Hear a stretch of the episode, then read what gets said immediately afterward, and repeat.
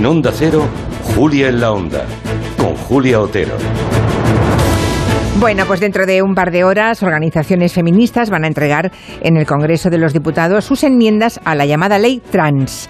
También la semana pasada, PP y Vox presentaron enmiendas a la totalidad de esa ley. La pregunta es, ¿ante esa ley está más cerca el feminismo de la postura de la derecha que la del gobierno de coalición?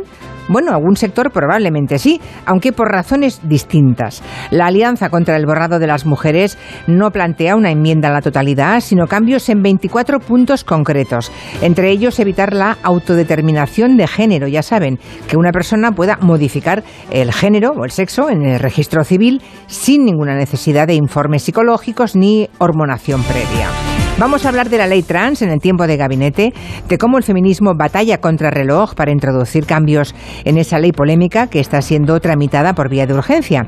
Eh, ¿Qué razones esgrimen estos colectivos feministas y qué razón hay para tramitarla de urgencia? ¿Está en peligro la legislación sobre igualdad, como defendió ayer Carmen Calvo en una entrevista? ¿Debe ser tramitada por vía de urgencia una ley tan extremadamente compleja? Nos lo preguntaremos en el tiempo de gabinete con Julián Casanova, Carolina Vescanza y Carmen Morodo.